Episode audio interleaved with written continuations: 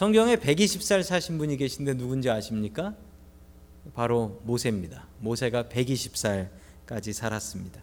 대표적으로 장수하신 분이신데 자, 이 오늘 시편은 모세의 시편입니다. 제목이 모세의 시편이라고 되어 있습니다. 나이만큼이나 깊은 기도를 모세는 드리고 있는데 이 모세의 기도를 통하여서 우리도 좀 깊이 있는 기도 할 수 있기를 주님의 이름으로 간절히 축원합니다. 아멘. 자, 첫 번째 하나님께서 우리에게 주시는 말씀 영원하신 하나님을 의지하라라는 말씀입니다. 자, 우리는 영원하신 하나님 의지해야 됩니다. 영원하신 하나님을 영어로 everlasting이라고 합니다. everlasting. 자, 항상 하나님께서는 존재하시는 그런 하나님이시다. 그런 뜻이죠. 자, 우리 시편 90편 1절의 말씀을 같이 보겠습니다. 시작. 하나님의 사람 모세의 기도 주여 주는 대대 우리의 거처가 되셨나이다. 아멘.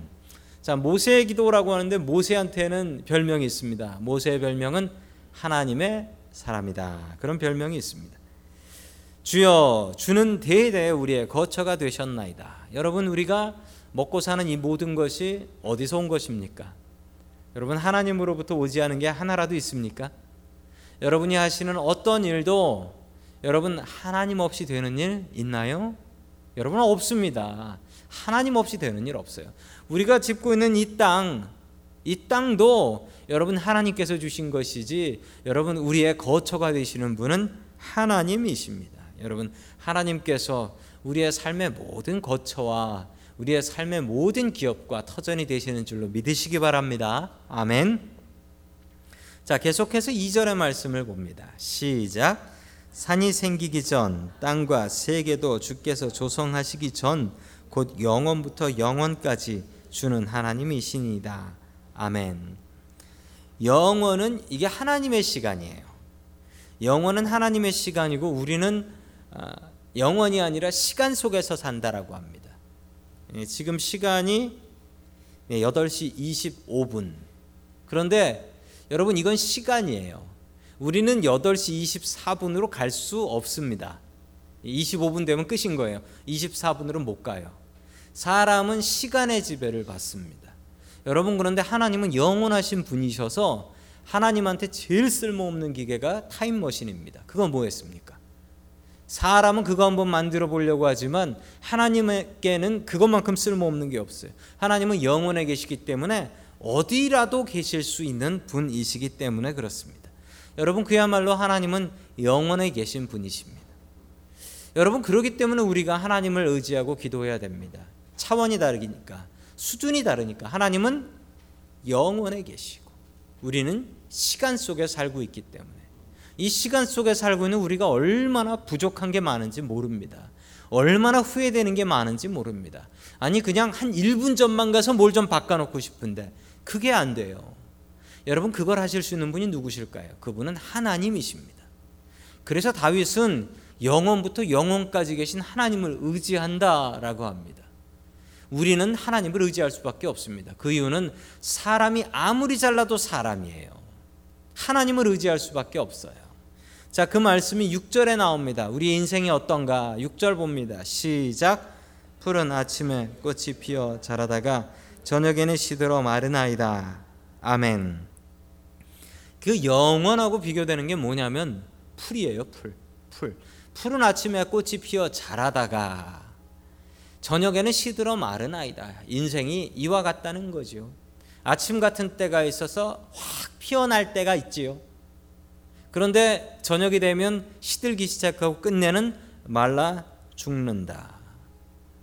여러분 요즘 캘리포니아에 가뭄이 심해가지고 물 주지 말라 그래가지고 저희 집 앞에도 잔디가 있는데 물 안 줬더니 지금 누렇게 죽어가고 있어요.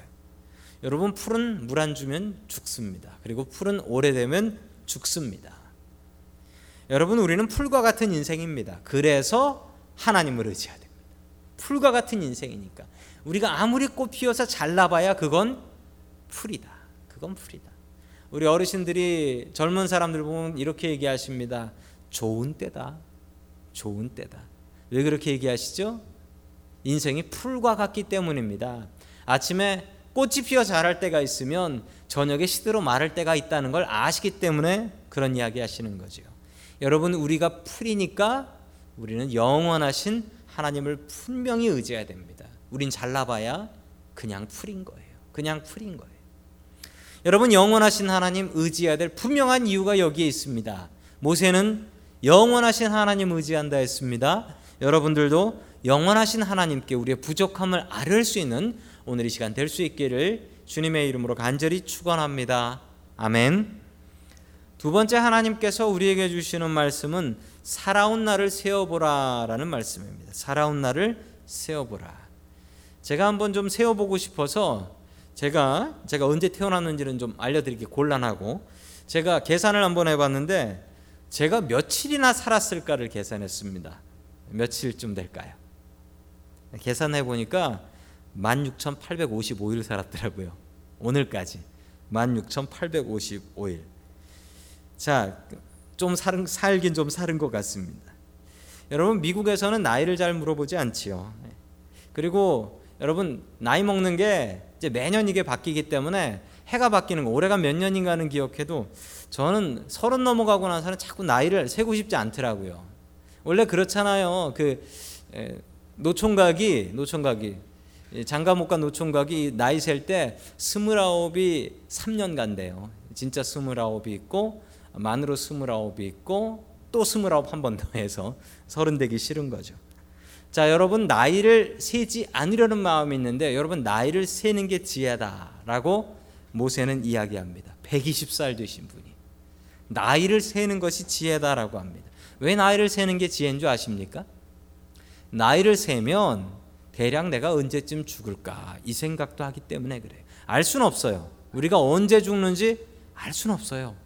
그런데 중요한 사실 하나는 나의 지나온 날들을 세어 보면 그 날들을 통해서 야 내가 이만큼 살았으면 이제 죽을 날이 얼마 남지 않았구나 않았구나 내가 이 상태로 가면 내 인생의 반 이상 아니 3분의 2 이상을 쓴 거구나 이걸 알 수가 있다는 거예요 이걸 알 수가 있다는 거죠 여러분 군대 가면 군인들이 날짜 셉니다 날짜 세서 딱 반 되면 꺾어졌다라고 합니다 이제 꺾어졌다 반 지나갔다라는 얘기죠 여러분 계속해서 우리 12절 말씀을 같이 봅니다. 시작. 우리에게 우리의 날 계수함을 가르치사 지혜로운 마음을 얻게 하소서. 아멘. 여러분 계수라는 말을 씁니다. 여러분 계수가 뭐죠? 여러분 계수는 돈 셀 때 쓰는 말입니다. 그래서 은행에서 계수한다라고요 하고요. 교회에서 여기 조그만한 방 요게 계수실이에요. 계수실. 여러분 은행에서 돈 셀 때 어떻게 세는지 아세요? 여러분 진짜 은행에서는 1원이 안 맞으면 그 1원 맞출 때까지 집에 못 간대요. 1원이 안 맞으면 정말 자기 돈으로 1원을 넣고 집에 가는 한이 있더라도 1원 안 맞으면 집에 못 간다는 겁니다. 여러분 모세가 사용한 이 우리의 날을 센다는 게 내가 대략 얼마 살았을까 이게 아니고 정확하게 계수한다라는 겁니다. 여러분 지혜로운 사람은 자기가 얼마 살았나를 계수한대요. 여러분 그러면서 뭘 생각하냐면 나한테 이제 얼마가 남았을까 이걸 추측할 수 있다라는 거죠. 여러분 우리에게 영원한 시간이 남아 있지 않습니다. 여러분 우리는 우리의 나를 생각하면서 죽을 날도 생각해야 됩니다. 나이 들어서 늙을 날만 생각하는 게 아니라 그 다음에 죽을 날도 생각, 주님 앞에 설 그날도 생각해야지 그게 지혜로운 거지요. 주님 앞에 섰을 때 여러분 뭐 했다라고 하고 서시겠습니까? 주님 앞에 어떤 공로를 내미시겠습니까? 주님께서 착하고 충성된 종아 이 얘기 해 주실까요? 아니면 너는 어떻게 이렇게 살았니? 이 얘기 하실까요? 여러분 우리의 날을 계수하는 지혜는 주님 앞에 서는 그날을 두려워하는 지혜입니다. 여러분 지혜로운 마음을 얻게 하소서라고 했는데요. 여러분 저 지혜로운 마음이 성경 다른데 똑같이 나옵니다. 어디 나오는지 아십니까? 솔로몬 솔로몬이 1천 번째 드리고 너한테 뭐 주랴 했더니 지혜로운 마음이라고 했던 그 지혜로운 마음이에요. 그 지혜로움. 그 지혜로운 마음 중에 지혜로운 마음은 무엇이냐? 우리가 살았던 날들의 주님의 은혜를 생각하며 이제 나한테 얼마 귀엽구나라고 생각하며 주님 앞에 그 기회를 간절히 잡는 겁니다. 여러분이 금요기도에 몇 번 나오실 수 있을 것 같으세요? 앞으로 몇 번이나 더 간절하게 기도하실 수 있을 것 같으세요? 여러분 그 기회가 얼마나 남아 있을까요? 혹시나 그 기회가 오늘 이게 마지막은 아닐까요? 여러분 우리의 나를 계수하는 것은 지혜로운 마음입니다. 나한테 이 시간이 얼마나 남아 있을까? 주님 앞에 간절히 간구하는 마음입니다. 여러분 늘 기도할 수 있는 거 아니에요. 오늘이 기도의 시간을 여러분 마지막 기도의 시간이라라고 생각하십시오. 그리고 간절한 마음으로 주께 매달릴 수 있는 저와 여러분들 될 수 있기를 주님의 이름으로 간절히 축원합니다. 아멘. 마지막 세 번째로 하나님께서 우리에게 주시는 말씀은 기쁜 날을 위하여 기도하라라는 말씀입니다. 기쁜 날을 위해서 기도하라. 여러분 모세의 인생을 잘 아시죠? 모세가 모세가 입양했지 않습니까? 바로 이집트 왕의 이집트 왕에게 입양이 되어서 그래서 40년 동안은 왕자로 살고 그러다가 살인을 저지르고 40년 동안 80살까지는 미디안 광야에서 도망자 생활을 하고 80부터 120까지는 주님의 종으로 헌신하여 자기의 동족을 이끌어서 출애굽 엑소더스 하지 않았습니까? 여러분 지금 이 시편을 쓰고 있는 나이는 그의 나이 중에 이 자기의 민족 적어도 200만 명이 되는 이스라엘 히브리 민족을 이끌고 사막을 빙빙 돌고 있었을 때였습니다. 여러분 인생이 얼마나 괴롭습니까? 여러분 모세의 인생에 즐거웠던 날이 얼마나 될까요? 아마 왕자로 살았던 40년 즐거웠다고 치면 즐겁지 않았던 시절이 80년 얼마나 깁니까? 여러분이 고통스러운 삶 지금도 백성들을 이끌고 이 광야를 헤매고 있는 이 영감님이 하는 기도가 여기에 있습니다. 자, 15절 말씀 같이 봅니다. 시작. 우리를 괴롭게 하신 날 수대로 우리가 화를 당한 연수대로 우리를 기쁘게 하소서. 아멘. 120년 혹은 그가 그의 80년 괴로움을 당했던 그 날들만큼이나 주님께 기쁜 날을 주옵소서라고 기도합니다. 여러분 고통당하고 있는 분들 주님 앞에 이 기도를 드리십시오. 주님, 내가 고통당한 그 날들만큼이나 기쁜 날을 허락해 주옵소서. 우리의 삶의 괴로움을 주님께서는 다 알고 계십니다. 어쩌면, 어쩌면, 정말 어쩌면 주님께서 그 괴로움을 우리에게 시험으로 주셨을지도 모릅니다. 그리고 분명히 우리에게 기쁜 날을 주실 것인데, 여러분, 주님이 공평하신 분이어서 너 100일 동안 괴로움 당했으니 100일 동안 즐거움에 거하라 라고 하는 주님이 아니십니다. 여러분, 우리의 괴로움을 기쁨으로 바꿀 수 있는 건 기도밖에 없습니다. 여러분, 우리가 괴로움을 가지고 있을 때 그 괴로움으로 그냥 죽는 경우도 있습니다. 여러분, 그런데 그 괴로움을 주님 앞에 가지고 나와서 기도로 바꾸면 모세처럼 이렇게 간절히 기도하면 나의 괴로움이 무엇이 된다? 기쁨의 날로 바뀐다라고 이야기합니다. 분명히 우리가 시편 말씀에서 보았습니다. 내 눈물을 병에 담아 기억하시는 주님, 내 눈물을 병에 담아 기억하시고 그 눈물만큼이나 나를 기쁨 주시는 주님이라고 다윗은 기도했습니다. 여러분 괴로운 날에 우리가 해야 될 일은 당연히 기도입니다. 괴로운 마음 있으면 주님의 얼굴 바라보시고 주께 기도하셔서 주님 나의 이 괴로운 날이 괴로움으로 끝나지 말게 하시고 이 괴로운 날을 기쁜 날로 바꿔 주시옵소서.